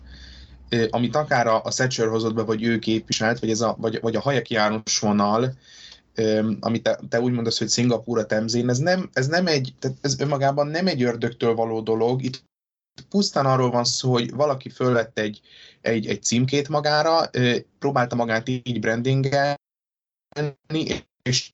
csinált, vagy hozott egy nagyon-nagyon rosszul menedzselt és nagyon-nagyon rossz konkrét költségvetési és tulajdonképpen ez a, ez a félrelépés, ezt a, ezt a típusú konzervativizmust, aminek ezért van egy brit hagyománya, ezt lejáratta a sárga földig. És én tényleg azt gondolom, hogy mostantól kezdve bárki adócsökkentéssel fog kampányolni, azt fogják mondani neki, hogy persze úgy, mint 2022-ben, nem tudom, látta, de hogy akkor volt hivatalban történelmünk legrövidebb ideig lévő miniszterelnök, és ő pont ezzel próbálkozott. Akarsz ezzel próbálkozni, hülye gyerek? Körülbelül, körülbelül én egy ilyen jellegű fordulatra számítok, ami kicsit, kicsit fájó, mert tényleg én azt gondolom, amit már többször elmondtam, hogy a, a Boris Johnson stratégiája a nagy koalíció kiépítéséről, a, a, a dél-angliai torik, meg, a, meg az északi kerületek munkásai közti nagy koalíció, ez egy nagyon, nagyon kockázatos művelet, egy nagyon instabil, de ugyanakkor esetenként látványos konzervatív koalíciót képes teremteni. Ezzel szemben én tényleg azt mondtam, hogy alapvetően a bázisnak kellene játszani, ezek a dél-angliai szavazók, akik akár vagyonosabbak, tehát akár működhetne is velük egy ilyen piaci, egy ilyen piacibb, jobboldali típusú konzervativizmus, ahogy működött is, és ennek lehetnek egyébként szociálisan liberális elemei is, gondolok arra, amit a Cameronék csináltak, hogy, hogy, hogy akár legalizálták a, az azonos neműek házasságát, ezek az elemek beleférnek, de azt gondolom, hogy a, a, a, a piaci, vagy a, a, a gazdasági értelemben vett jobb oldalt ez a dolog, ez a dolog eltemette. Ez az egyik dolog, ami eltemetődött. A másik dolog tényleg, amit a cameron képviseltek, a, a, a, a piacpártiság vegyítve ezzel a szociális liberalizmussal. Én úgy látom, hogy ehhez sincsen visszatérés. Én tényleg azt látom, hogy a konzervatívok előtt alapvetően két út áll. Az egyiket én nem érzem megválaszthatónak, és nem is értek vele egyet, a másik pedig tud választást nyerni, de rendkívül instabil módon. Az egyik ugye a Johnsoni nagy koalíciónak a visszaállítása, amit tényleg az, hogy valahogy megpróbálják visszedni a kultúrharcos elemekkel a, a, az északi kerületekben a, ben a szavazókat, vagy egy, ha úgy tetszik, baloldali politikát visznek,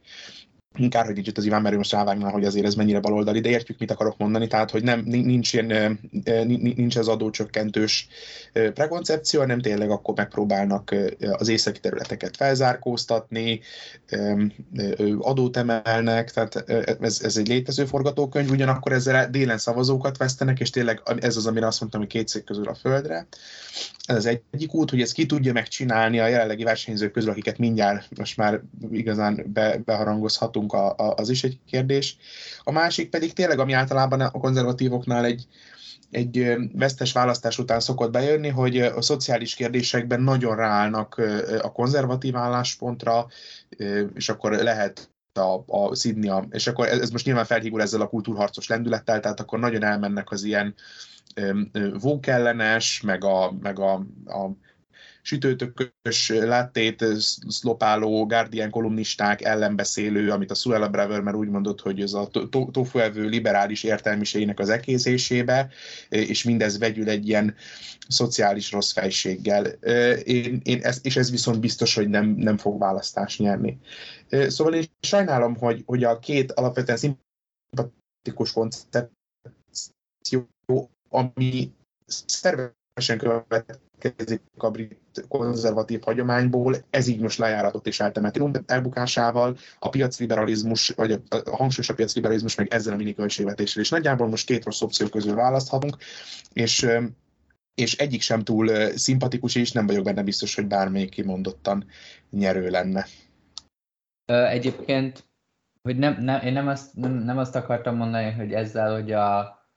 nyilván a jobboldali liberalizmus, amit te képviselsz, meg amit mondtál, nem az én liberalizmusom, de nem azt mondom, hogy, hogy nem lehet ezzel soha választást nyerni, vagy hogy ez önmagában halott, csak hogy az, ez a fajta, tehát amit Szingapúra Temzénnek kereszteltek el, meg tényleg ez a Britannia Unchained, amit megírtak, most, tehát ők szerintem mindig is ezt, tehát ők ők bármelyik történelmi alternatívában kerültek volna hatalomra, ők pont ugyanezt csinálták volna, és az ő jobboldali liberalizmusuk az mindig is ugyanezt, ugyanilyen gyorsan, ugyanennyi politikai kompetenciával és világról való fogalmatlansággal vezették volna be. és igazából csak erre akartam utalni, hogy, hogy nincs olyan forgatókönyv, amikor az ilyen Brexit ideológusok hatalomra kerülnek, és nem ez történik. Hogy ez önmagában a, ebből a gondolatiságból ered minden, ami most történt. A másik meg a liberalizmusról, hogy ahogy megint tehát, hogy nem, tehát én, én se vagyok annyira, vagy én nem vagyok annyira thatcherista, de hogy a, a liberális Nagy-Britanniának, aminek a hangulatát én azért nyilván akkor még pont nem éltem, egy évvel lecsúsztam erről, de ezt a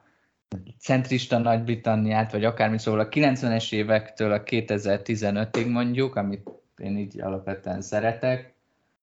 tehát az, annak az alapköveit a, a, tényleg a Thatcherizmus tette le a 80-as években azzal, hogy a gazdasági kérdésben a liberalizmus tette az egyetlen politikailag elfogadható tényé. És hogy szerintem ez egy érdekes dolog, hogy a, az ilyen ba, ba, kicsit ballibb, vagy inkább centrista, ilyen liberális Nagy-Britanniát az azt a Brexit népszavazás ölte meg, ezt a jobboldali liberalizmust, meg ez a trasszista komédia, és hogy szerintem a liberális Nagy-Britannia, vagy a nagy-britanniai liberalizmus most úgy, ahogy van, totálisan bedölt. Tehát se a bal oldalon, progresszív oldalon, se a jobb oldalon, aki választást nyer, ezt nem, az nem liberalizmussal fogja megnyerni. Igen, és hogy ezzel együtt a, a, a mindig a, a veszőparipám, hogy ez, ez, ez nagyon könnyen oda vezethet, hogy, hogy, hogy egy ilyen, egy ilyen vókellenes konzervativizmus fog dominálni, eh, ahogy ez az Egyesült Államokban történik, és minden, ami rossz, az természetesen nagyon hamar át tud szűrődni. És nekem tényleg az a, az a benyomásom, hogy ez egy nagyon-nagyon súlyos és nagyon-nagyon téves visszalépés lenne, ha megint a, a, a transzvécékről folyna a vita, meg arról, hogy a, a Netflixen lehet-e, a Netflixen sugárzott sorozatok azok a biztos a pedofilok nézik, hogyha megint idező lenne vissza a, a, a, a közbeszéd, vagy a konzervatívok ide zűlesztenék vissza a közbeszédet, amikor, és most megdicsérem a munkáspártot, kár, hogy nincs itt Iván, amikor a munkáspárt ezeket az árnyakat a Jeremy Corbynéknak a kipicsázásával már lefutotta. És ez egy komoly politikai teljesítmény, az, hogyha most a Keir Starmert megválasztják, hogy nyilván egy ilyen balliberális figura, de hogy ez nem okozna Armageddon. A Jeremy Corbynról ezt nem lehetett elmondani, mert az tényleg egy, egy, egy szolali terrorista szint, antiszemita szekta volt körülbelül, így tudnám most így hirtelen jellemezni. És ezt a munkáspárt levetett és nagyon remélem, hogy, hogy a, a kinéző választási veresség, vagy a most meghozott döntések nem oda vezetnek, hogy ugyanebben a, a minősíthetetlen tengelyen a konzervatívok átesnek a ló túloldalára. Ugyanakkor látom e, ennek, egy, ennek, a, ennek a veszélyét, félek tőle. Így végül beszéljünk is akkor, hogy most így mi fog történni ebben az elkövetkező pár napban, ahogy te említetted az elején, kitalálták a konzervatívok, hogy egy hét alatt is le lehet zavarni egy elnökválasztást, és nyilván most ez fog történni, ugye kik az esélyesek, Rishi Sunak természetesen ismét, aki ugye múltkor második volt, Penny Mordont is bejelentkezett, aki múltkor uh, harmadik volt, um, akit sokáig plegykáltak, hogy lehet, hogy menne az Ben Wallace, a védelmi miniszter, de azt, ő, ő azt mondta, hogy inkább most nem szeretne, hogy maradna a védelmi miniszter. Uh, Kemi Bade-nok mm, az adás előtt pár perccel azt olvastam, hogy ő, lehet, ő azt fontolgatja, hogy beszálljon, de de a legnagyobb ilyen szappanopera fordulat az az, hogy nem más, mint Boris Johnson visszaszándékozik térni, és szerintem az, hogy ez egyáltalán felmerül, az azért mutatja, hogy mekkora válságban van ez a párt, hiszen azért a Boris okkal buktatták meg, és ne felejtsük el, hogy megbuktatták már egyszer a, saját parlamenti pártja, mert úgy gondolták, hogy túl toxikus és túl alatt esetben lusta ahhoz, hogy választást nyerjen, mert annyi botránya volt, és hogyha rájönnek, hogy hú, hát azért jelenleg ő a legjobb választásunk, az azért nagyon kínos lenne, de ugye megemelték az, hogy hány képviselő kell ahhoz, hogy szavazzon rá, hogy egyáltalán felmerüljön a neve, ez most 100 képviselő, és ugye a konzervatívnak 356 vagy valamennyi ilyesmi képviselőjük van. Hogy látod ezt a helyzetet? Lehet, hogy te is szavazhatsz majd, látsz-e Boris, mennyi esély van arra, hogy Boris Johnson nyer, vagy ez Sunak fogja besétálni a célvonalba? Hát az én szavazásomról úgy tűnik ez nem hozott túl sok szerencsét, tehát szavazhattam erre, meg sikerült megválasztanom az Egyesült Királyság legrövidebb hivatalban lévő miniszterelnökét, de megpróbálom majd helyrehozni. Egy kicsit a mechanizmusról, mert ezért itt ez számít. Ugye ténylegesen arról van szó, hogy egy hét alatt kell megválasztani az új pártelnököt, egyben miniszterelnököt, és ez ténylegesen úgy fog kinézni, hogy hétfő reggel azok a jelöltek lesznek még versenyben, akik fel tudják mutatni száz parlamenti képviselőnek a támogatását. Hétfő délutánra ezekből a jelölt, ugye ez maximum három lehet, tehát ez, ez könnyű kiszámítani, hogy ha van 360 valamennyi képviselő, akkor maximum három képviselőnek lehet kellő mennyiségű támogatója, és ezt a három vagy kettő jelöltet, ezt délutánra a képviselők leszűrik kettőre, és ebből a kettőből péntekig a tagság az választani fog. Ez nagyon sok bizonytalanságot hoz a képbe. Nyilvánvalóan, a, hogyha három jelölt lesz, akkor az Rishi Sunak, Boris Johnson és Penny Mordontnak a a, a, hármasa lesz, és hogyha kettő jelölt jut be, ha Boris Johnson úgy dönt, hogy indul, én el tudom képzelni azt, Rishi Sunak szerintem biztos, hogy indulni fog, azt, azt el tudom képzelni, és az tényleg szappanoperába élő lesz, hogyha a, az utolsó kettő helyen Rishi Sunak és Boris Johnson fog maradni. Ugyanakkor nagyon bizonytalan ez, és most ilyen rövid távú parlamenti dinamikákról nem is nagyon lehet beszélni érdemben, vagy előrejelzést adni. Én, én, én nagyon félek attól a forgatókönyvtől, hogy az utolsó kettőbe Boris Johnson valahogy bejut, mert ha bejut az utolsó kettőbe, nekem van egy olyan érzésem, hogy a, a, a tagság, még így is, hogy csak online lehet szavazni, ami az időseket kicsit, az idősek részvételét nyilvánvalóan kicsit lefaragja, simán el tudom azt képzelni, hogy egy kettes versenyt a, a Boris Johnson megnyerjen. És tényleg az az érv, hogy azért legyen ő a pártelnök, mert három éve megnyerte azt a választást, szerintem ez szörnyen rövidlátó. Aki így gondolkodik, az nem, nem, az nem, nem, nem, nem érti a politika működését, és tényleg nem három hónapja volt, hogy két napon belül 60 miniszter mondott le, miniszter és államtitkár, ennél azért tényleg lehetne hosszabb távú memóriája az embereknek. Tehát én tudom, hogy, hogy hát ahogy magyar megmondó emberek szokták mondani, a pillanat uralása dominálja most a politikai életet, de hát tényleg erről van szó. Tehát ha feltűnik egy jelölt, aki három hónapja mondott le, úgy, hogy két nap alatt lemondott 60 minisztere, arra esetleg emlékezhetnénk. És ugyanakkor, ami, ami meg az egyetlen kiút jelenleg a négy elővázolt négy alternatívából ennek a nagy koalíciónak az újjáépítése. Nem vagyok benne biztos, hogy ehhez, ehhez a Johnson személye kell. Szerintem alapvetően ezek gazdasági kérdéseken fog eldőlni, és azt gondolom, hogy a, a Rishi Sunak az, az kellően, kellően racionális ahhoz, hogy adott alapon ezt, ezt a győzelmet esetleg valahogy két év alatt ki tudja csikerni, vagy legalábbis a veszteségeknek a mértékét ö, ö, csökkenteni tudja. Ugyanakkor én tényleg azt gondolom, és most ezt nehéz a parlamenti aritmetikából kihozni, de, de úgy kell egyeztetni a Penny Mordontnak, vagy meg a Rishi Sunaknak, hogy valahogy a Boris Johnson-t ki tudják, ki tudják lökni ebből az utolsó körből, mert, mert ott, ott valódi veszélyt tud jelenteni. Erre a forgatókönyvre egy olyat mondanak, hogy esetleg Sunak miniszterelnök és Mordont lenne a miniszterelnök helyettes és külügyminiszter Twitter, ez egy felálláskoncepció, vagy amint még azelőtt legykáltak, hogy elkezdtek begyűlni az ajánlások, vagy a nyílt endorsementek, akkor, hogyha Mordon miniszterelnök, akkor Sunak lenne megint a, a pénzügyminiszter, szóval, hogy ez egy lehetséges koncepció. Meglátjuk. Mondom, szerintem ez nagyon-nagyon kaotikus, és az, hogy a Boris Johnson neve egyáltalán felmerül, ez, ez, ez tehát, tehát az mondjuk tényleg de vicces lenne, hogyha ezután ő így megnyerné, és a legnagyobb poén az lenne, hogyha megnyerné, és akkor neki van folyamatban egy ilyen parlamenti vizsgálódása, hogy hazudott a parlament meg, vagy nem, és hogyha hazudott, akkor meg ugye elveszti a képviselői helyét, tehát akkor kellene még egy konzervatív választást kiírni, tehát, hogy még ez is benne van a pakliban, és igazából az utolsó kérdésem az, hogy ugye a munkáspárt, meg az összes ellenzéki párt. Nicola Sturgeon mondjuk ő mindig is most új választást akar.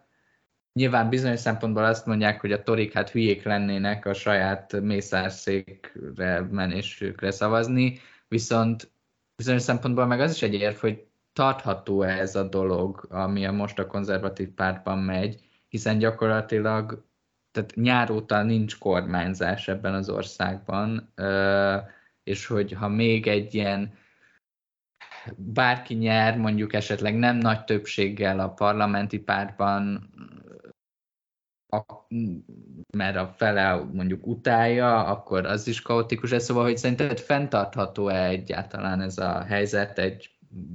hamaros választás nélkül? fenntartható, eh, ahhoz, hogy választást írjanak ki, ahhoz tényleg az kell, hogy a, a hivatalban lévő miniszterelnök a, párt, a saját pártjának egy, egy szignifikáns részének ne élvezze a bizalmát. És erre mondom, hogy, hogy a, a bázisdemokratikus elnök választás, meg, ez a, meg a tagoknak a szavazós dia, ez kudarcot vallott, és megszavazhat bárkit a tagság, hogyha az a parlamenti pártnak a támogatását nem élvezi. És tényleg, hogyha ha, ha van egy cseppeszük a, a konzervatív